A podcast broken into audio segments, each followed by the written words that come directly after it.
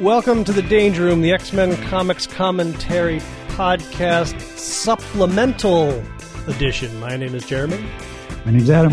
and I like to call this one Angel's Love Child.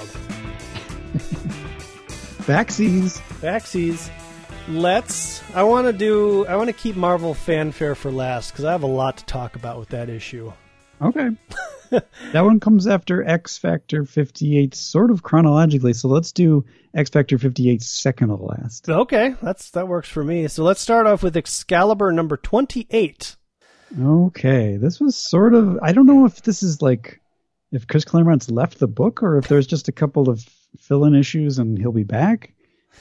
Th- Um, this issue was- is um, it's, it's a fill-in issue. For sure. But I. Is this the new team? I don't. I don't. Or is Cliff Claremont coming back? I don't know. I just don't know. And what's happening is that Captain Britain and Megan, uh, they've snuck out, which evidently has been a a thing.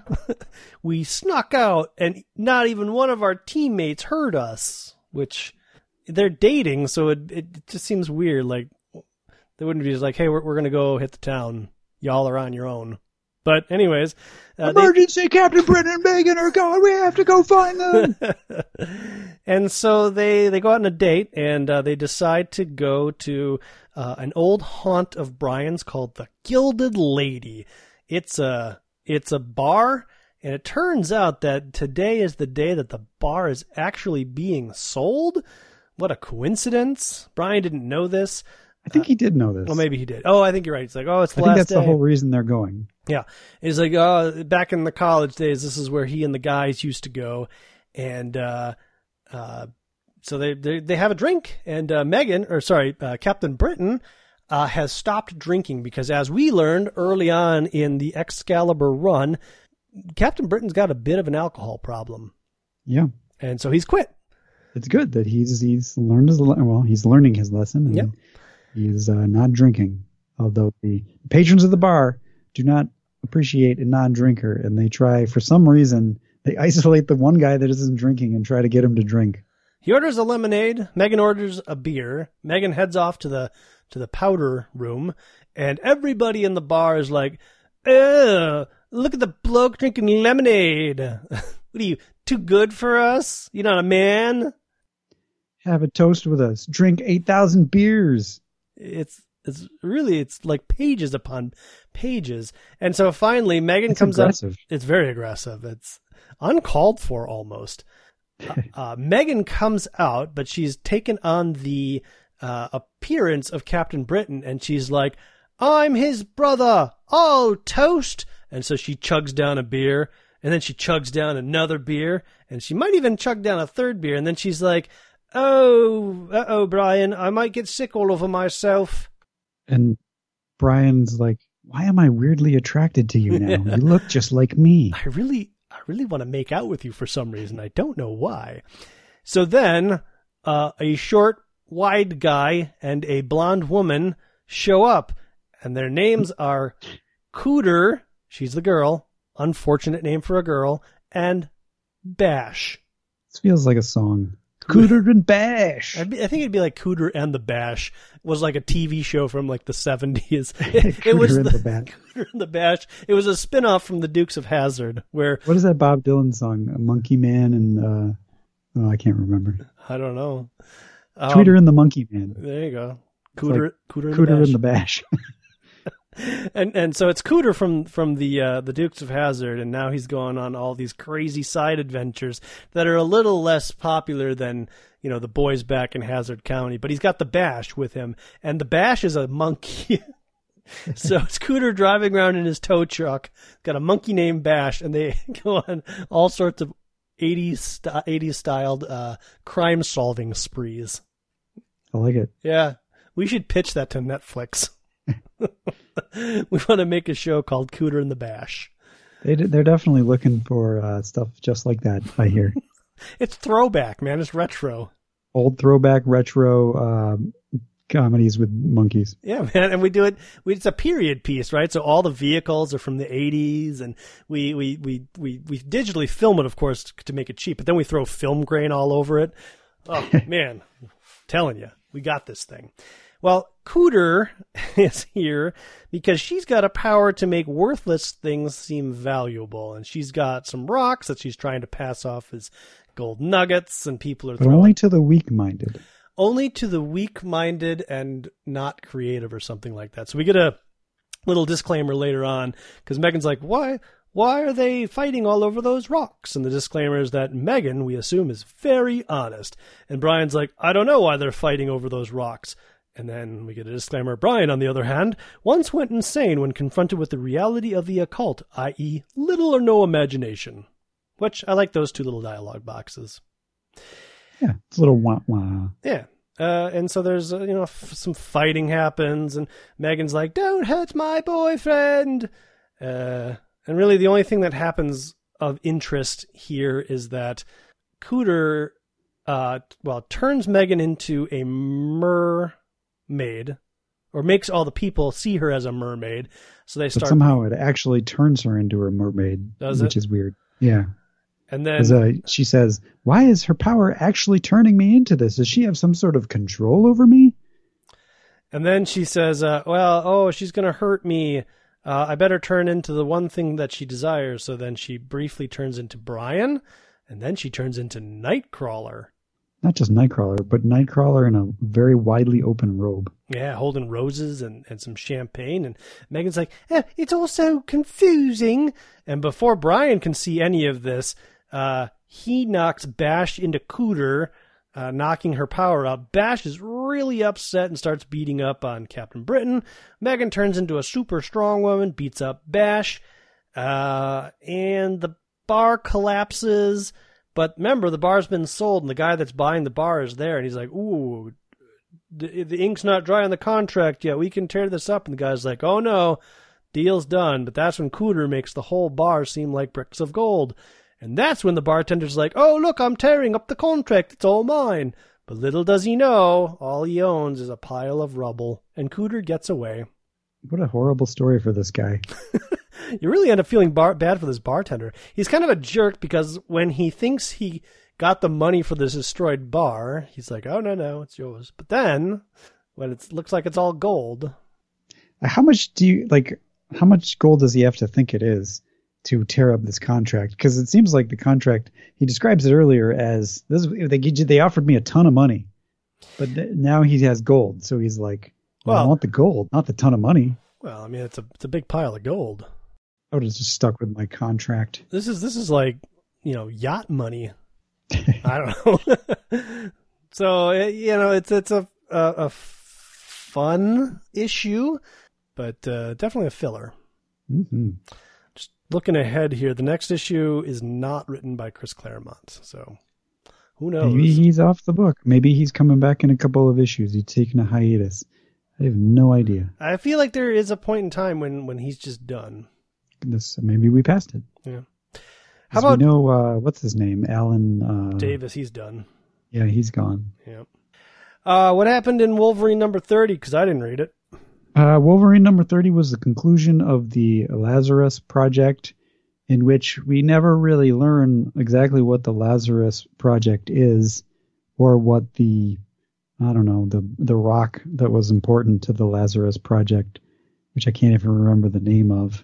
Should be in the first couple of pages, though. Uh, let's see, what does this guy say? Do, do, do. These guys run in, and he says, the master form. Okay. So we never find out what the Lazarus Project or the Master Form is, except somebody mentions that it has something to do with creating super soldiers. Um, Mhm. which everybody's got to have super soldiers. Uh, Wolverine and Karma and this Target kid that they met up with uh, go back to Madripoor and they invade the prince's castle where uh, her uncle, Karma's uncle, is, and the prince has left and the Pinocchio monster, that uh, giant robot that attacked Wolverine in the part one of this, is there, and they have a rematch. And there's also this guy that's heading the project. He's called the Broker. Uh, we'll talk about him a little bit later. It turns out that the giant robot Pinocchio is actually the uh, target character's, the kid that they picked up on the island from the last issue's uh, kid brother.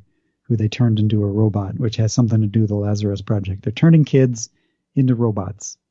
Oh my god. Um, so Wolverine manages not to kill the robot because it turns out to be his brother, and they Karma's able to override him and get him to realize that he's a human being, and everybody's kind of sad about the whole thing. Uh, the best thing that happens in this issue is that Karma stands up to her uncle and says, "No, I'm not. I'm not going to be your uh, helper anymore. I'm I'm in control of you now. You will listen to me. Um, you're a crime boss. I don't like it. So from this day forward, like you're you're not in charge of me anymore. So that's a good thing that happens. I don't know when next we see Karma is. It might not be for a while. Actually, I have the internet open right now. Let's take a look. What does the internet say? X Men Premium Edition 1993 number one. oh. So that's not for a while. Well, soon they start. They dump the annual numbers and they go to this whole premium 93, 92, 94, 95. Yeah, honestly, I don't even know what X Men Premium Edition is. So it's like an annual. Yeah. Okay, that's interesting. I feel like we've got maybe one, maybe two more numbered annuals, and then they flip to just X Men 93, number one, X Men 94, number two, one, And then at some point they go back, right? probably. Uh, nobody else in this issue ever appears in a Wolverine again. Um, so that's pretty much it that happens. Uh, the broker character that I mentioned, who's running the whole thing, some gets away in the end because I feel like they wanted to have him come back, but according to the internet, he does not. So, oh well. Sorry, the broker. You can see the list of appearances for the broker. If it's more than one, I'll be surprised. Oh no, he was in part one of the Lazarus Project and part four of the Lazarus Project, And that's it. and that's it. Okay. So that's that character. Uh, well, good. So we're we're now into Larry Hama, um, Wolverine. Is it is it going to get good now? Uh, I think it takes a few issues to get good, but yes, Nice. Oh, maybe I'll try to read these. Tell me, is it like GI Joe? not at all. Oh, then I might not like it. It's good though. I mean, what he's good at is introducing side characters that you learn to care about, and and that I feel like is probably learned from GI Joe, where he has to take a gazillion characters and make us care about them. So he's good at that. But he he rides the Wolverine horse for quite a while, like years and years and years.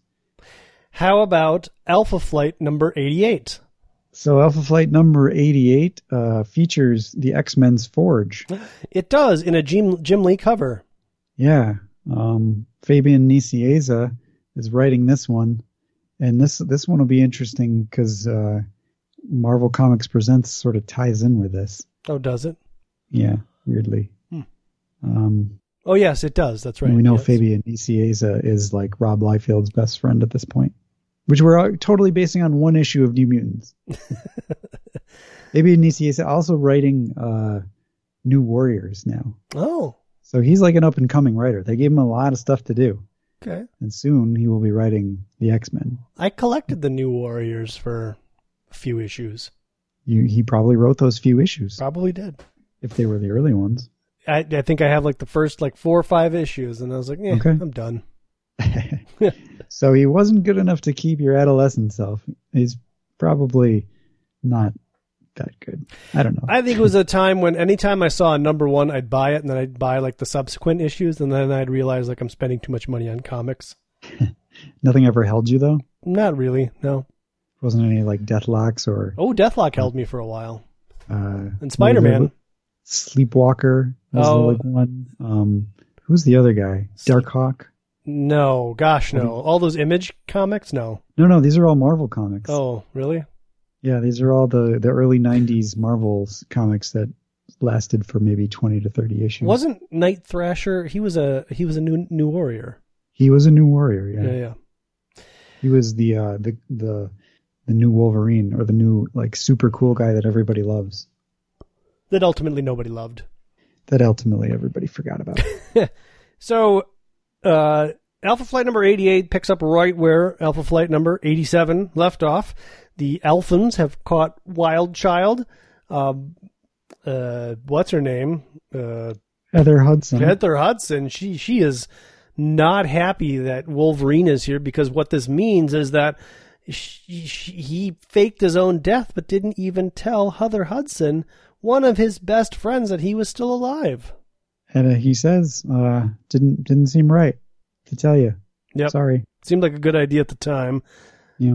And uh, so then they're like, "Oh man, what are we gonna do with Wildchild? He stinks." Meanwhile, the other Alphans uh, fight some weird things, and uh, Yeah, they're searching for Puck. That's that's all you need to know about it. they find Puck. They eventually they eventually do find Puck, and he's uh, messed up. That's all we really need to know. He's super tall, and he's got like mutated hands and legs, and I'm sure that'll go somewhere. Well, remember, Puck is is Yeah, not a a, tall short guy. person. He is a tall guy who's been shrunk by a uh, some sort of talisman or something like that. Some sort of weird thing happened to him where he was shrunk. So meanwhile, Heather Hudson and Wolverine go to a bar to, to catch up, and uh, Uh, Wolverine has something going on where he's like losing his powers, which I don't feel like it's going to get resolved in this Alpha Flight thing yeah, because it's never been brought up as far as I know in anything outside of this. right. So I don't know. Weird. She's still bitter that that he didn't tell her that he was alive. Get over it. Uh, and they want to give somebody a transfusion of Wolverine's blood. Right. So they're think they're thinking that they're going to transfer Wild Child's blood into Oh, okay. Wolverine, and maybe that'll help his healing factor. So they decide to uh, bust uh, Wolverine out of, or uh, Wild Child out of jail. Meanwhile, the third plot is that uh, Forge is tasked to help out with this computer situation that I don't even really know what's going on. It's interesting because it seems like it takes place right after like X Men 244, uh, where right after the Reavers have attacked, you got Forge, Amanda Sefton, uh, uh, uh, Mary Friedlander, and Tom Corsi. They're all in their X Men uniforms. Banshee is there as well. And um, uh, who's the girl in like the top? Who's she? Amanda Sefton? No. Oh, the the uh, the Elfin is uh, yeah. I forget what her name is. Well, anyways, they show up like they're attacking the island basically, and so these Diamond Lil. Diamond Lil. These X Men defend themselves. Um, so it's kind of hard to tell like when this is taking place, but I I am guessing this all takes place before Banshee and Forge head off to go get Dazzler, which they never do. I think so because they do reference. Uh, they could be Reavers or Marauders or any of the other dozen other groups that are out to get us. So they uh, yeah, they want Forge to do some computer thing, and he agrees to. And that leads to discovering that James McDonald Hudson is still alive and at the source of their uh, computer problems. There's some sort of living being inside of the computer. Yep. I think that Forge would be a good uh, helper to to figure that out. It's a man who died over two years ago. It's Guardian. It's James McDonald Hudson. And this is, according to the cover, the most shocking ending of the year. Yeah, yes, yep. Guarantee this issue contains the most shocking ending of the year. And I guess if you're like an Alpha Flight fan, I don't even think if you're an Alpha Flight fan, this is like a shocking ending. I don't know. I was like, oh, I'm bringing James McDonald Hudson back. Great. They're bring, they're bringing Ronald McDonald back. Heather Hudson's husband. husband Hudson. So, uh, yeah, I mean, again, whatever. Uh, that's Alpha Flight number 88. So, Marvel Comics presents number 51. So Marvel Comics Presents number 51 seems like it took place just before this issue where Wolverine's walking around Canada. Okay, so this uh, footnote is written by written, drawn, and inked by Rob Liefeld.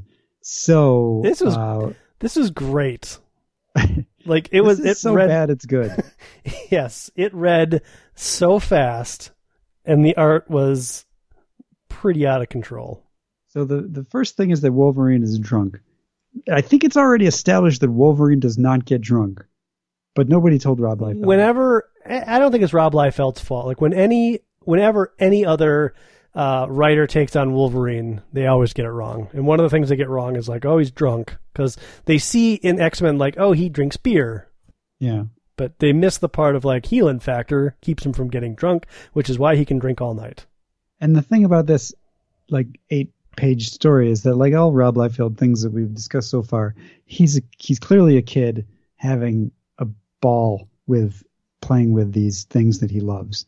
And uh, so, I mean, you think of yourself as like a 14 year old uh, boy reading comics. You're like i'm gonna make wolverine. He's like he's gonna be cool. He's gonna be drunk because being drunk is cool. Yeah. he's gonna be smoking because smoking is cool. He's gonna fight this guy who's gonna be cool. They're gonna get into like this fight and then the other guy's gonna escape and uh, wolverine's gonna be wearing his patch for no apparent reason but i think it's cool. And then uh, i don't know alpha flight stuff You almost wonder, like, where's the babe? Like, how come there's no babe in this issue? Because that's all it's missing. Heather Heather Hudson is the babe, but yeah, she, there there there aren't any like poses of her. No, and they, they play her up as like she's she's got a ponytail, she got glasses, she's reading, she's she's very smart and held together. She's not like sitting in her living room like in a bikini with like too big of features. So that's all downplayed. Yeah, I just noticed about this. This whole issue is is in uh except for the flashback, it's just in like thought thought dialogue. None of it is spoken dialogue. You get Wolverine's thoughts as he encounters Wild Child, and then you get Heather Hudson's thoughts as she's concerned that Wild Child is loose, and then you get a flashback where you actually get exercise, where it's or you, you exercise. You get uh, they're doing exercise, Training. You get a uh, uh, some dialogue where Wild Child is a punk and I like how Wolverine's claws are like longer than his arm in this training simulation. It's I like how he's wearing his yellow and blue costume. Yep, that's a cool touch. That's that's good. It's right. It's good job. Yep. It's got that detail right. His claws are ridiculous. All- even in the last page where he's like, Oh, I love this last what you page. get for. You might just get it." it they're they're ginormous. I love this. It's it's Wolverine. It's it's rainy or something or windy. It's it's moody. He sticks his hand out. The claws come out towards the screen. He's got kind of. It's not a rictus grin. It's just kind of like a.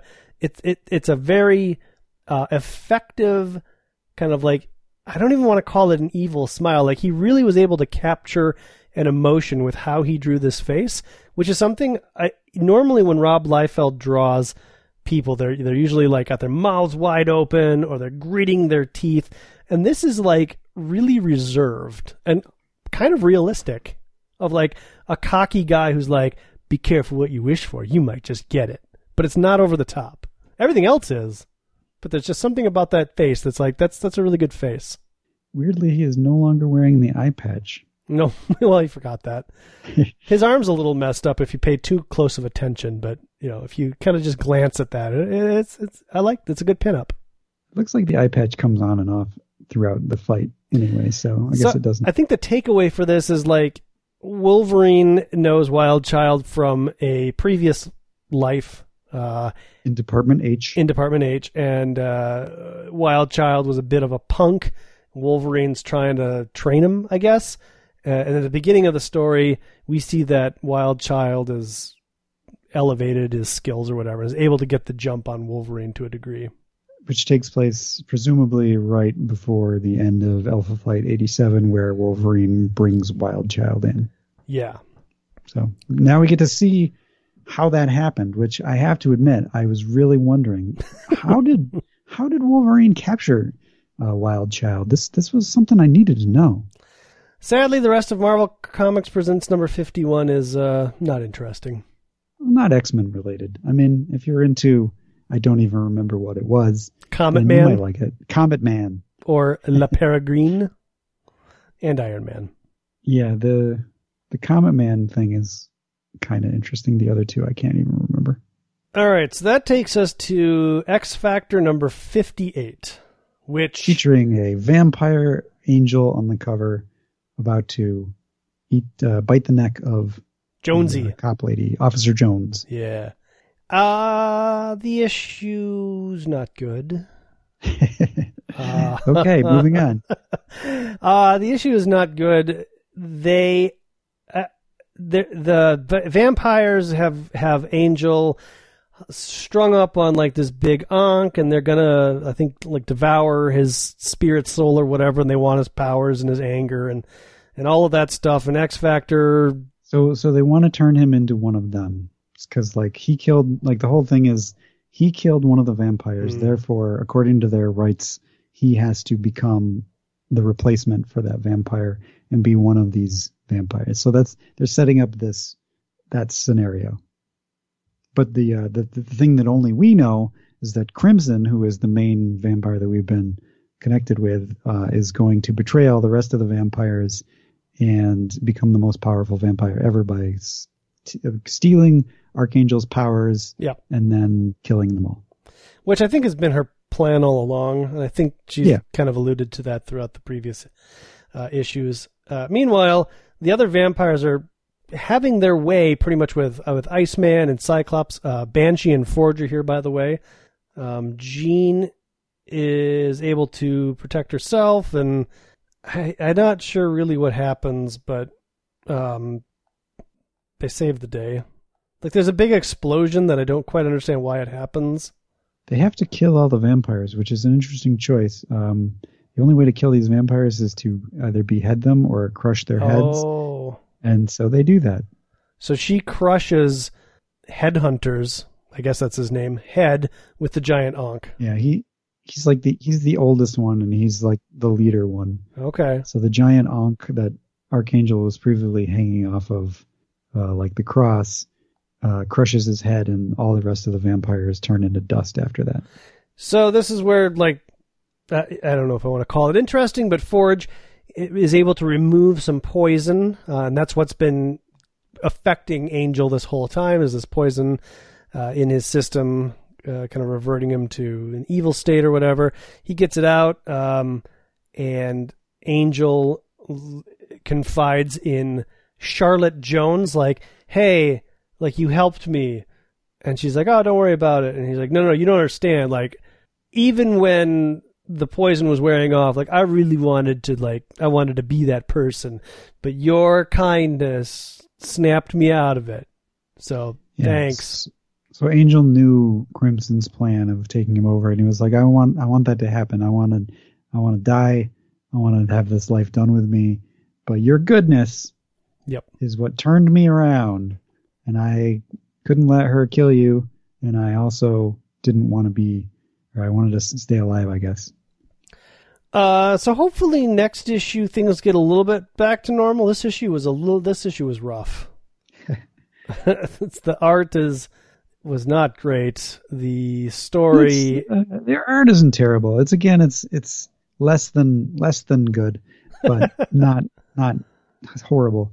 Um, Beast is like shifts and shapes and size. I kind of like I kind of like Beast in this because he's just uh, he's really Beast like. Yeah. But everybody else I could take or leave. Yeah.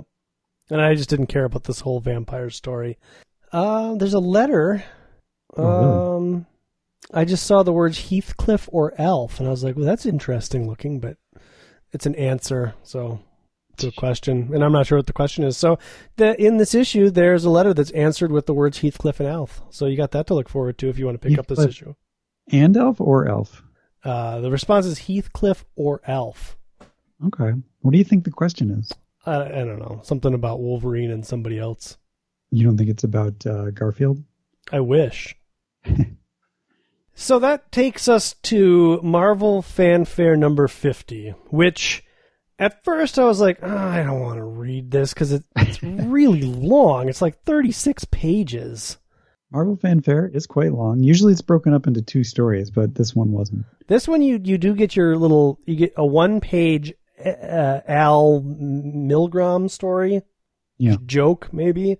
Uh, so I was like kind of flipping ahead, like, good God, where's the second story? Oh my God, I don't think there's a second story. And I got like 25 pages in. I'm like, there's not a second story. It is gonna be long. But the interesting thing is, is despite that many pages, uh, there's some real writing restraint towards the middle of the book. In the beginning of the book, it's pretty wordy. Um, I feel like the beginning and the end are kind of set up in conclusion to the. I feel like maybe there was two stories here, and one was the all the middle, Hmm. the flashback. Oh, and you think the was- front and the back were bolted on? It, that's what it feels like. I don't have anything to prove that except for the conclusion seems to tidy everything up really slickly. Um, There's also a shift in art. I think the first page is different than the rest. I'm gonna look at yeah, and then the last pages are also different than the middle. A little bit more square and blocky. So you might be right. So this might have been like a thrown away X Factor issue. Who knows? But anyways, let's, I guess let's let's uh, let's dig in and talk about it. So I think you're right. This takes place after the events of what we just read in X Factor. So the X Factor building is looming large in Manhattan. Uh, Archangel is kind of like looking out of a window, maybe pondering everything that's been going on. And uh, Beast and Iceman are like, "Hey Warren, we got to talk about Cressida Dresford." Cressy? And Angel's like, Cressy? And Iceman's like, oh man, he really knows her. And then Angel's like, well, tell me about it. And so that's when we flash into what I think is probably a, an issue of something. And it's a, it's an Angel story. Um, Angel Probably, is probably was a fill-in issue of, of X Factor. Probably. So they flash back to uh, right after Angel commits suicide. No, it's yeah, it's right after Angel commits suicide. Um, and and uh, Arcade has been hired to was originally hired to bring Angel in and kill him for Cressy. Um, but now that he's dead, like he can't. Meanwhile, he and Miss Locke are like, look at those exterminator guys. They're clearly X Factor. That's clearly Cyclops, Scott Summers. I know these people. It's weird that mutants are hunting mutant hunters. Or mutants are being mutant hunters. which is fun. I like that Arcade has it all figured out. Absolutely. And this whole Cressida person is like, that's, I don't understand. Like, why would they attack mutants? Uh, they're bad. We should do something about it. And apparently Cressy is super rich, so she's like, I don't know. Why don't you take out a few of them? Yeah, since she originally wanted to take out Angel, but now that Angel's gone, she decides to take out two of his friends. So we flash into the old X Factor headquarters, which was a warehouse on the the bay, and uh, we see Hank as as human Hank, and uh, Artie is there, and um, Skids is there, and Rusty isn't. But he's mentioned because he was making popcorn in the other room. Yeah, some popcorns flick in, and they're like, "What's Rusty doing? Is he out of control?" He was trying to make popcorn and his flame got a little out of hand.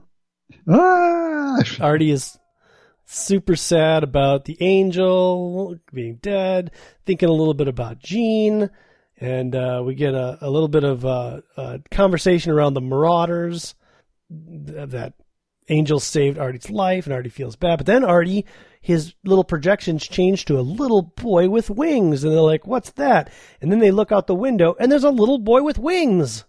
Uh oh, tell me I'm seeing things. And then the little boy disappears and they decide to go follow it. Uh, skids, you guys stay behind. Yeah. So it's just Beast and Iceman are going to go check this out. Everybody else kind of hang tight, wait for Cyclops and Jean to come home, uh, and they head off into a back alley, and the doors close, and that's when Murder World starts. And Miss Locke's like, "All right, everybody, you know the drill. We're you're in Murder World, so you're going to die soon." Yeah, it's a classic murder world, but it's not a very mellow, low key murder world. This is Yeah, there's no it's just like lasers and fire and trapdoors. There's no like gigantic marbles or yeah, no no pinball tables or or Xbots or anything like that. It's it's a very subdued murder world. this is like a low budget murder world. Yeah. Well, Cressida, you know, she's rich, but she's not like stupid rich. not that rich.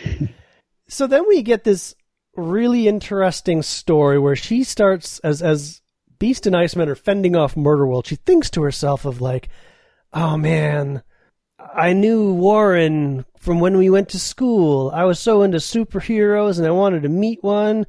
And, uh, and then one day I saw this boy flying around and he had wings and I realized it was Warren and I fell in love with him. And we met. One thing led to another and I got pregnant. and right here, I'm like, oh my goodness, this is huge. And uh, this is where I, I got hooked into the story. I was like, I want to know more about this. Like, I want this to be a thing that, like, for some reason, like, I, I never knew about, but just kind of exists in, in kind of, you know, the background of, of all of the angel stories. But, but yeah, uh, she couldn't tell her parents because, you know, what's she going to do? Tell her parents that she was with uh, a mutant. So instead, she said like, "Oh, I don't know who it was. I don't know who the father was." Yeah, there have been so many boys; it could have been any one of them. Which opens up like a whole new thing to unpack of like, what is the Marvel universe doing? Like, sh- this thing sort of this thing happens certainly in real life, but wow.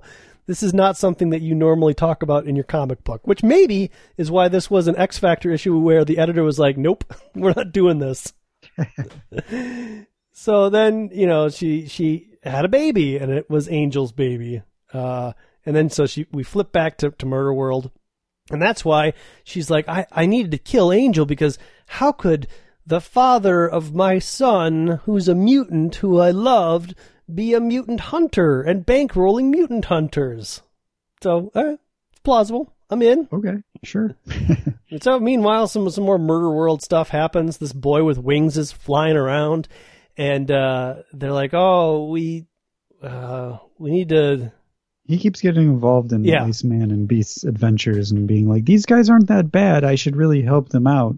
And eventually, Mom has to go down and collect her son. Well, she keeps telling him like, y- "You gotta like go to the rendezvous point." Like, and Arcade's like, "Don't worry about the boy. Murder World's programmed not to, to hurt him. He just he just needs to stay out of the way, and he'll be fine."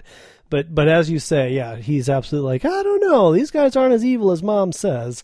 And eventually, she, you know, like a mother would, although a mother probably wouldn't have sent her child out in the wor- into New York City alone on on, a, on wings to collect some X Men. but anyway, assuming a mother would do that, uh, she, she finally had enough. She goes down into Murder World herself to collect her child because she's worried about him. And Arcade says, "Look, I, I, Yeah. you go down there. I can't be responsible for you anymore." Yep. So she doesn't care. Uh, mother's love knows no bounds. She collects her child and her child's like mom you're like wrong. These guys are totally cool. And she's like no you go. And she talks to beast for a little bit. She talks to iceman for a little bit. Figures out for herself that yeah all right. There i guess x factor isn't so bad. How guy how could you guys do what you do which is hunt mutants? And then they kind of have to explain what x factor is. Sorry. We don't really do what we say we do. Our pr sucks. Right. Uh, and then they say, Why is it so personal to you? Are you a mutant? And she says, A mutant lover is more like it, and my son, Dominic, is the son of a mutant, the angel. And then uh, Beast or, or Iceman is like, Are you telling me that the kid's wings are real? What are you joking me? Of course not. They're mechanical, just a gimmick. My original plan was to lure Warren here. I really just wanted to use it as a spectacular. and that's her. So so she just said that Warren was her like the father of her child. Now she's backing off that, saying like it's it's a weird twist. First she's like Dominic is the son of a mutant, the angel, and then she says, "Oh, but those wings they're fake." Right, right. So, so at this point, you're like, oh, okay, well, still, there's still some stuff to unpack here. Of Angel's got a son who who may or may not have mutant powers, but they don't involve wings; they're mechanical. Well, that's weird. so then you uh, you keep going, and um, Beast is like, well, are you sure that Angel's the father? And uh, and she's like, well, it had to have been him. And he's like, what makes you so sure? He's like, well, right after Warren, I well, I also met Mimic and the Submariner, and they, we, uh, and either of them could have been, I can tell you, a woman can sense these things. uh, and so this is where, like, oh my gosh, like, really? Like, this is like a, this is a, uh, what's the name of that Marilyn Manson album? That's censored? Uh, Star Effer. She's a mutant groupie Yeah. which is crazy now. This is this whole thing is just getting crazy. Meanwhile, they realize it's getting hard to breathe. Um, Iceman thinks to himself, "Irresponsible flake, just Warren's type," yep, which is pretty kind of mean. yep.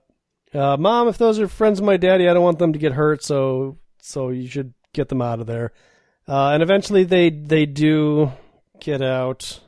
Oh, uh, Arcade's like, well, what's it going to be? I get paid either way, right? And she's like, fine, let him out. So they all get out, and Arcade's like, I'm going to blow this place up in five minutes, so you should probably get out of here.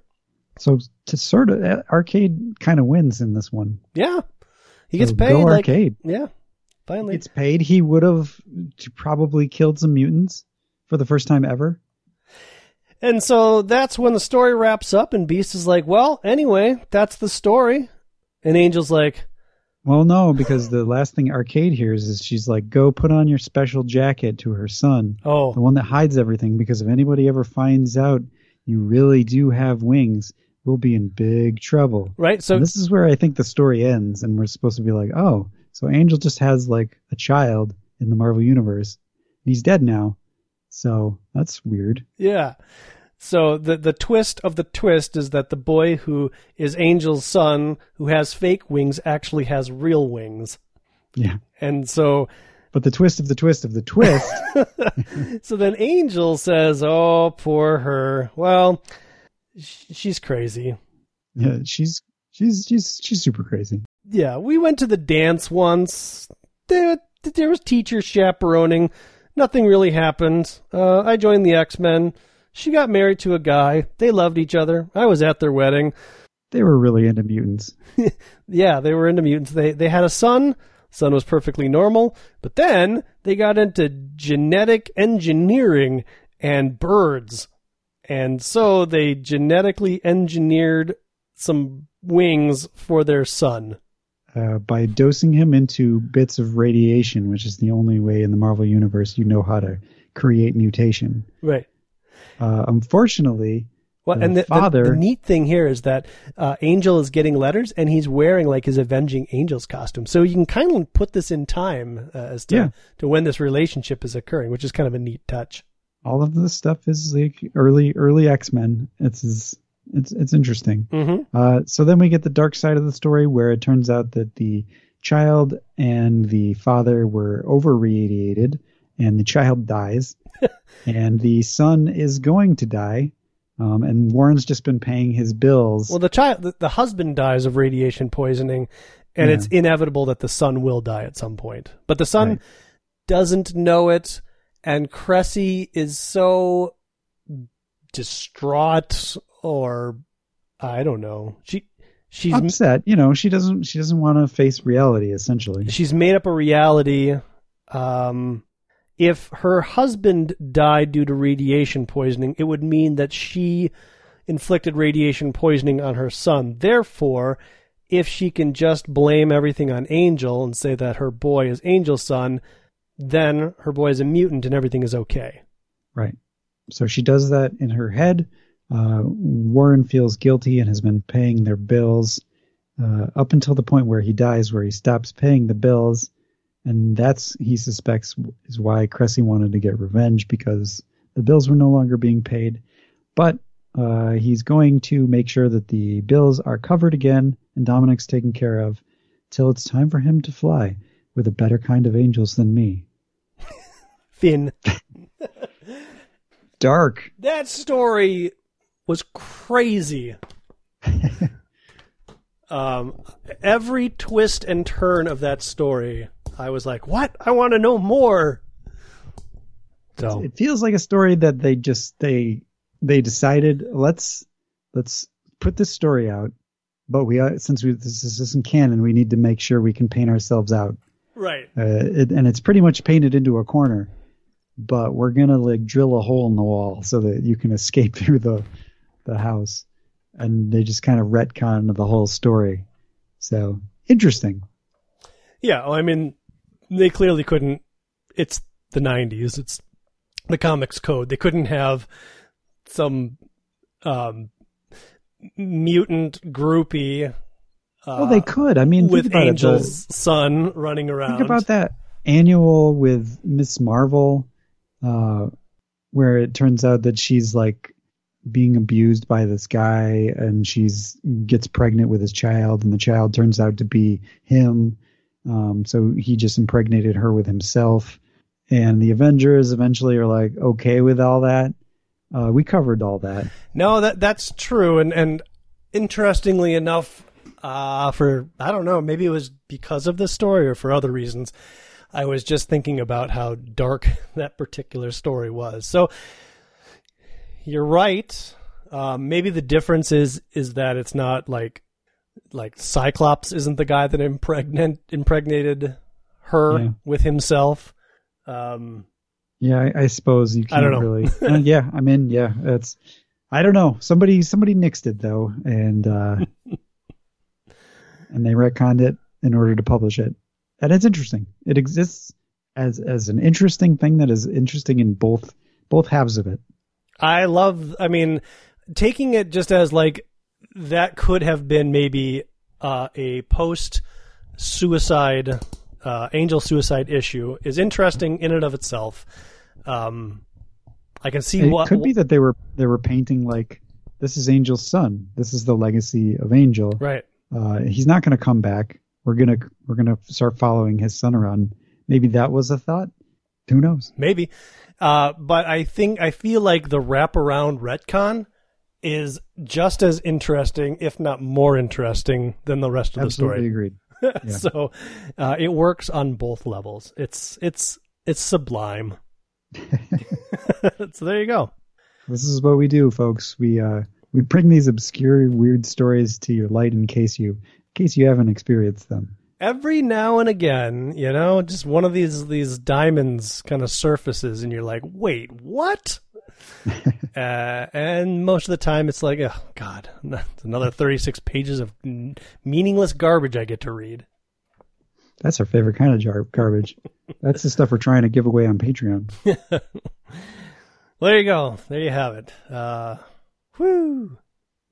Woo, indeed. You got anything else, Adam? No, that's it. Uh, until next time, my name's Adam. My name's Jeremy. The Danger Room is closed.